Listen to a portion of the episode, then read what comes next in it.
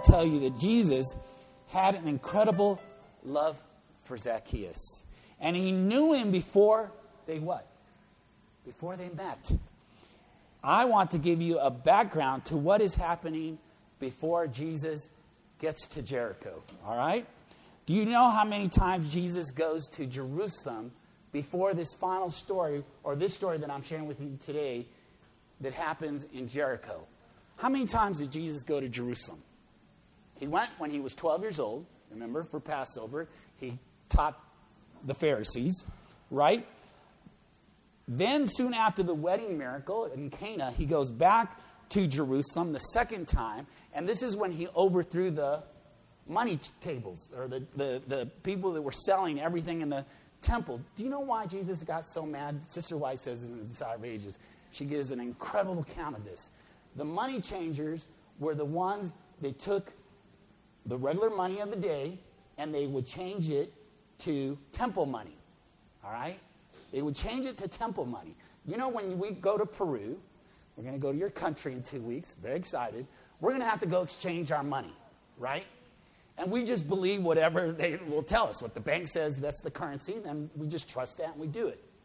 But in Jesus' day, the money changers would do something very, very schemish, very evil. What they would do would they, when someone brought a lamb or a poor person bought, brought a pigeon, they would say, you know what?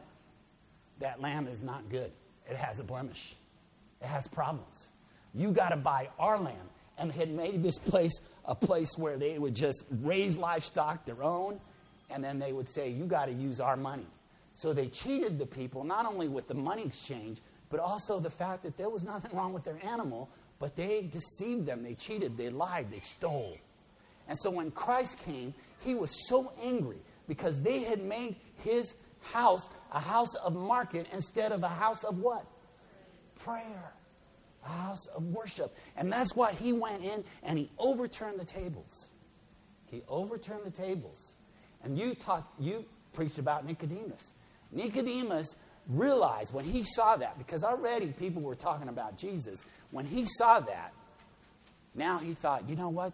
This could be the Messiah. But he had fear in his heart, and that's why he went at night to see Jesus. He was afraid that the other Pharisees, the other leaders, would see that he went to be with the one that just had overthrown the tables.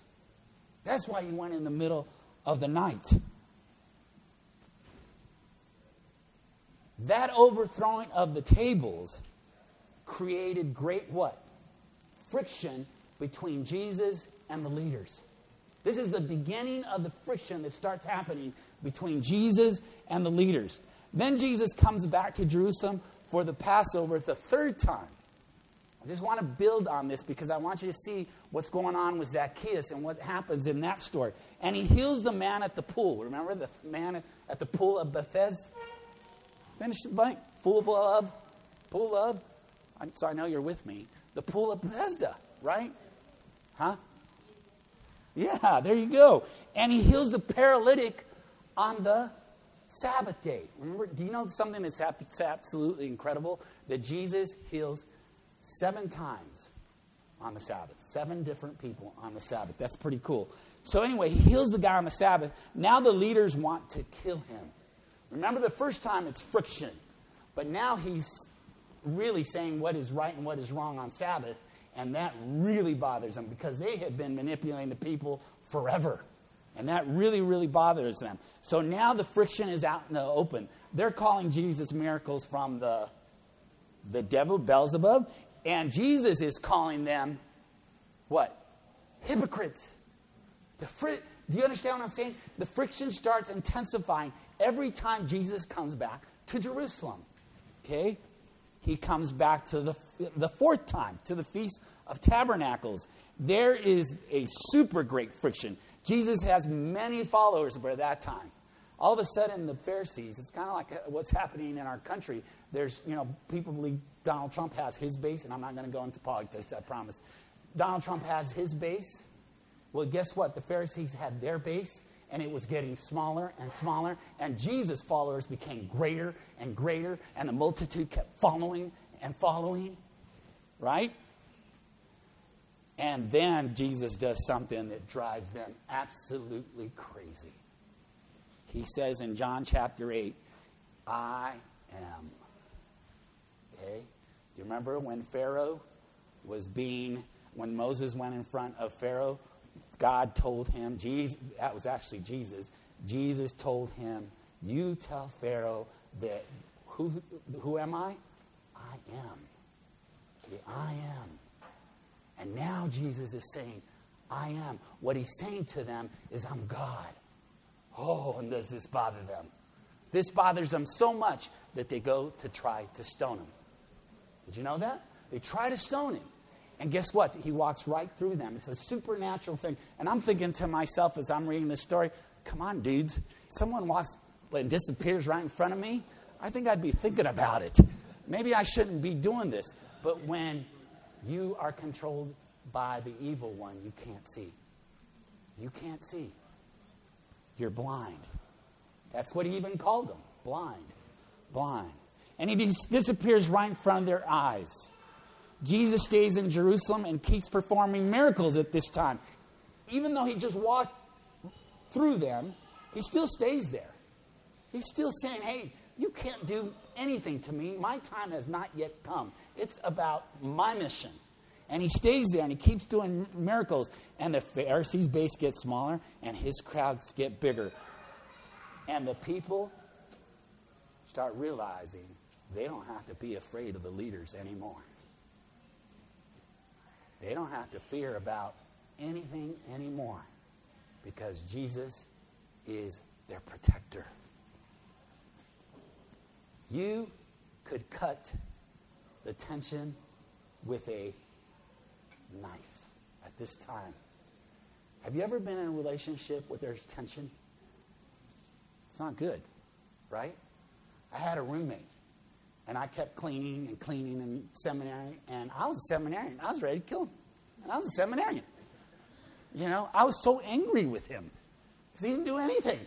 It was all me cleaning and cleaning and cleaning and slaving away. Moms probably feel this way sometimes. And slaving you don't want to kill your children. But I was so angry with him. And I think about the couples that I deal with in counseling and the tension, the body language is in the room when there's tension, when they're not in love with each other anymore. Instead of their legs facing each other, they're apart. And their body language is just telling me that they are angry with each other. And there was this tension between Jesus and the leaders. And Jesus doesn't like conflict. Jesus is not going to run from conflict, and he will definitely protect his sheep when they're in trouble, but he doesn't like conflict. And so, what does he do? He leaves Jerusalem.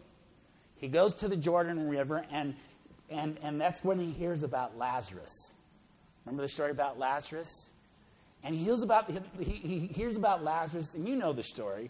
At this point, I always thought that he went back to Jerusalem after he had healed Lazarus. Remember, Thomas didn't even want to go there. He was like, Jesus, we go back there. They want to kill you there. Let's not go back there. He, Lazarus, he's going to get well. He's going to be fine. All he has to do is sleep. Jesus said, he's not sleeping, he's dead. Right? And I always thought that from there, Jesus went to Jerusalem, where he would die. That would be the last time he would go to Jerusalem. And then I was reading Sister White, and she said that he actually healed uh, Zacchaeus after Lazarus. And that didn't make sense to me. Why would he do that when Jericho is 15 miles north of Jerusalem? Why would he backtrack to Jerusalem? I mean, backtrack to Jericho and then come back to Jerusalem? Because Bethany was only two miles where he, where he brought Lazarus from the dead. Are you tracking with me?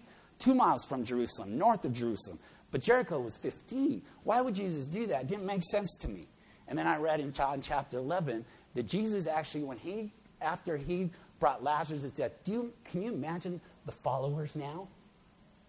Now, the base of the Pharisees is really small. In fact, in that same chapter, they go running and telling the Pharisee, who he just healed someone. The Pharisees are like, oh my goodness, what are we going to do now? This guy's even picking people from the dead. They're, they're, they're, they're, they don't know what to do. So I thought to myself, why, what, what's going on here? how can this be? How can this be? How can he have healed, I mean, uh, gone to see Zacchaeus after Lazarus? But in John chapter 11, like I said before, he actually goes to Ephraim, which is very interesting because that's north of Jerusalem. So he goes to Ephraim, and here's what I'm trying to share with this story as we read it real soon is that Jesus, before the cross, wanted to save Zacchaeus. Do you get the picture? Before he went to the cross, he not only wanted to save Zacchaeus, he wanted to save blind Bartimaeus. Because blind Bartimaeus, watch what happens. Let's go to the text now. Okay?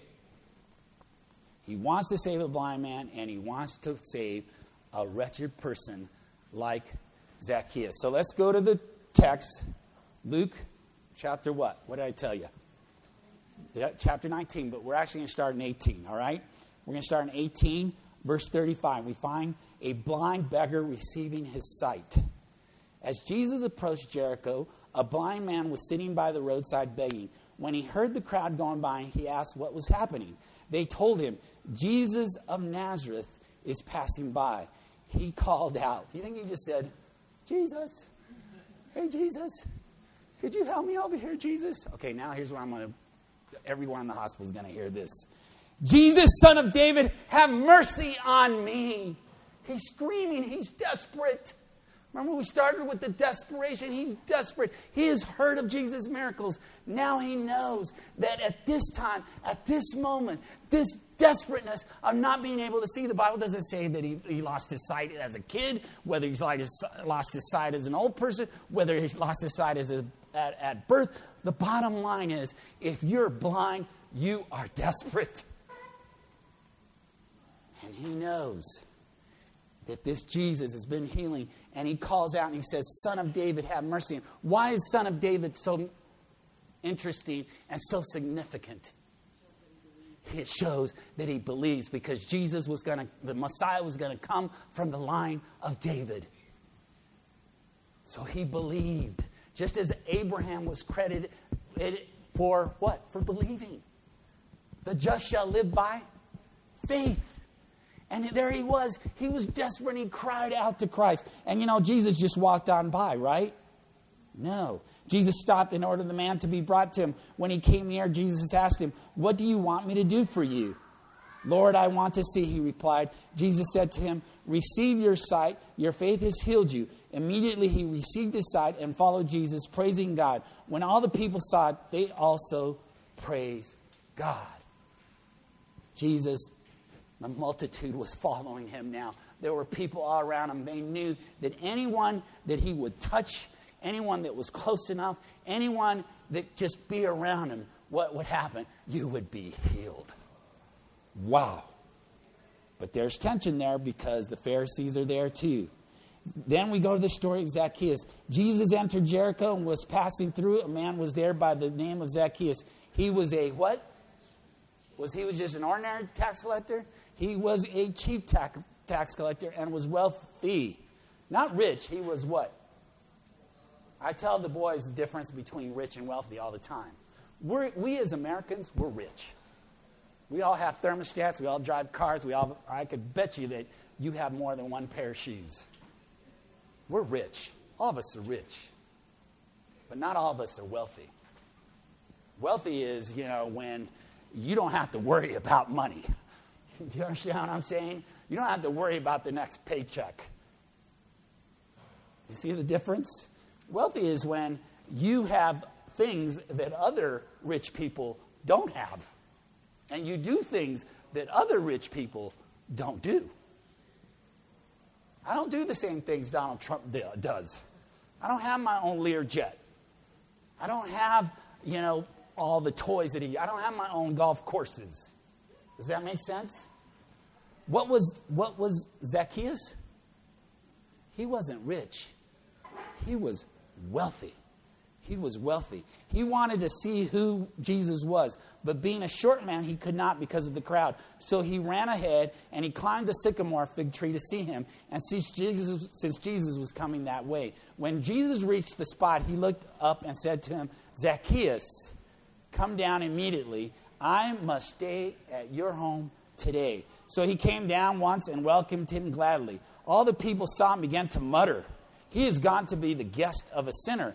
But Zacchaeus stood up and said to the Lord, Lord, Lord, here and now I give half my possessions to the poor. And, any, and if I have cheated out anybody of anything, I will pay back four times the amount. Do you know in the book of Exodus, if you stole a lamb, you would have to give four lambs back. If you stole an ox, you would have to give five oxen back. So Zacchaeus knows the Bible. He knows, he has studied. And here he is quoting it. Jesus said to him, to him, Today salvation has come to this house because this man too is the son of, you got to pay attention to this because you're going to see this in a second. He is the son of Abraham. What does that mean? For the Son of Man came to seek and to save what was lost. Amen. Hallelujah. Right? To seek and to save who, those who were lost. Let me start by describing what a publican was a tax collector. They made their lives out of ripping people off. Zacchaeus was the most notorious tax collector of them all. He was the chief, he was the chief master moocher. He was. To understand how much he was hated, you have to understand that he was a Jew who worked for the Romans. The Romans had conquered Israel, and they would take Jewish persons' money through taxes. How many of you like paying taxes? What if we were conquered by someone else and we'd have to pay them besides our taxes? We wouldn't like that. The Romans just discovered they could take more money from the Jews if they had someone on the inside someone that understood the Jewish economy. So they hired Jewish men to be tax collectors. A tax collector was a traitor.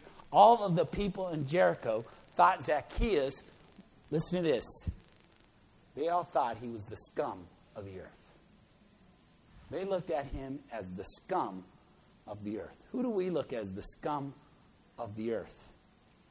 Zacchaeus maybe had heard about Jesus and how he had accepted a prostitute. Maybe he had heard about Jesus talking to the woman at the well. But I really believe this with all my heart.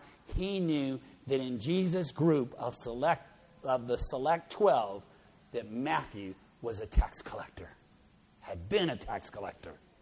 And that gave him incredible hope. Incredible hope.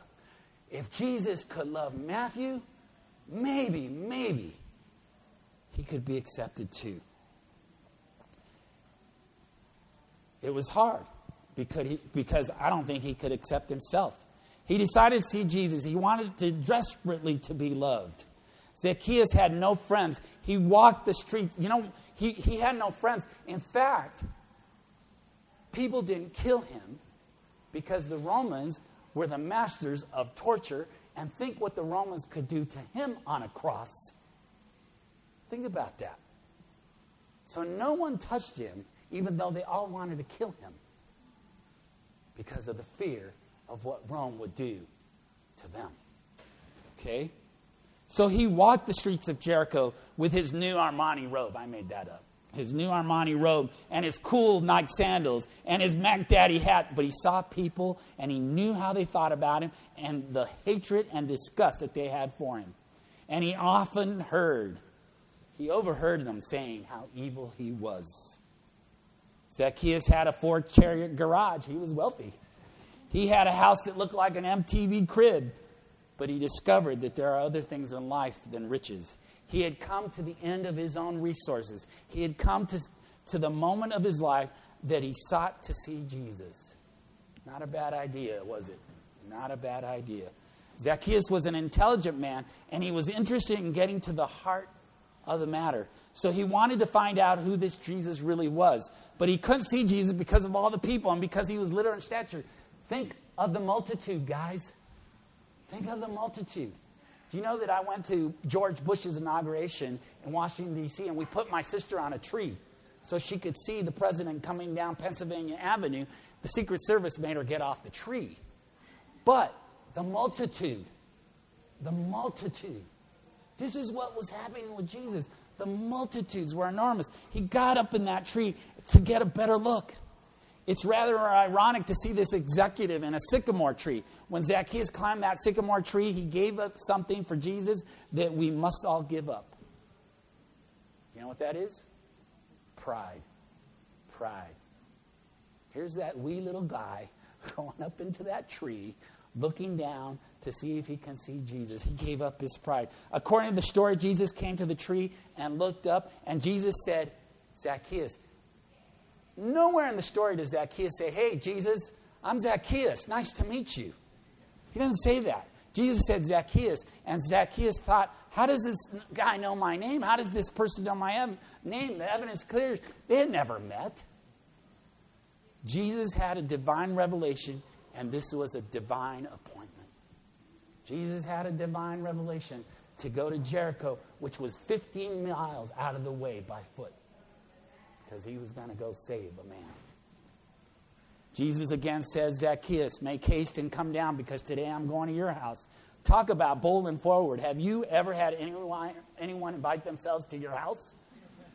You know, what if I just met this young lady this morning in Sabbath school class? What if she told me after church, hey, I'm going to your house? I'd be like, uh, what's wrong with you? I don't even know you, right? But here's Jesus saying, I'm going to your house. This is not the gentle Jesus, meek and mild. Jesus is using a super direct approach. Jesus, Zacchaeus immediately calmed down. He was overwhelmed. The moment his life had come, maybe an hour earlier would have been too late. Or too early. Maybe a day later would have been too late. God knows the timetable of every person. And there comes a moment when you see your need and you say, I need this man. I need Jesus. When the leaders of the church and the Jewish people saw that what was going on, they were shocked. How could this Jesus be going to the house of scum? And today we still hear the same thing church people, Christian people bashing others instead of looking at their own sin. Hmm. The people saw what Jesus was doing and they got nervous and started to murmur Doesn't this Jesus know who this tax collector is? Sinners who have not turned their lives to Jesus get the fidgets when someone gives their life to Jesus because the same Holy Spirit is trying to convict them too. Aren't you glad that Jesus come to be guests with people who are sinners? Amen. If he didn't if he didn't do that, there would be no hope for me. When Zacchaeus heard the murmuring, he said, I will pay back to those I cheated. He wanted Jesus to love him for giving back his money. But Jesus' answer was classic. It's, it's a truth that is universal, it's timeless, and it's penetrating. He said to Zacchaeus, This day salvation has come to your house. This day, this moment, this day you let me into your house. Salvation has come to you. Not because you gave people back their money, no, because you are a son of Abraham. What does that mean? He believed in Jesus. He believed in him. He believed in him. Wow. Let me tell you today when you accept Jesus into your heart, no matter who you are or what you've done, you are the son and daughter of God. Jesus is going to Zacchaeus' house, and you might ask, what is Zacchaeus going to feed him? I love that we're having potluck today. And that is not the question. When Jesus comes and knocks at your heart's door, he brings everything you need. He brings everything you need. You know that the Desire of Ages says that the people turned on Christ. They started yelling, crucify. The multitude started yelling, um, crucify.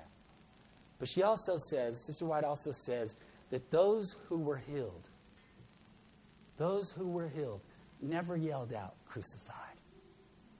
So blind Bartimaeus never yelled out, Crucify him. Remember, the story says that he followed him. Zacchaeus was healed too. It wasn't a physical healing, it wasn't that Jesus took him and made him taller. Jesus healed his heart. And he wasn't out there yelling, Crucify. Why did the multitude change? Why did it grow into this big, huge mom as they were coming in, as Jesus came into Jerusalem, and everyone was screaming out, Hosanna, Hosanna. They weren't afraid of the Pharisees, they weren't afraid of the Romans. They had Jesus, the supernatural king, the one that could do anything.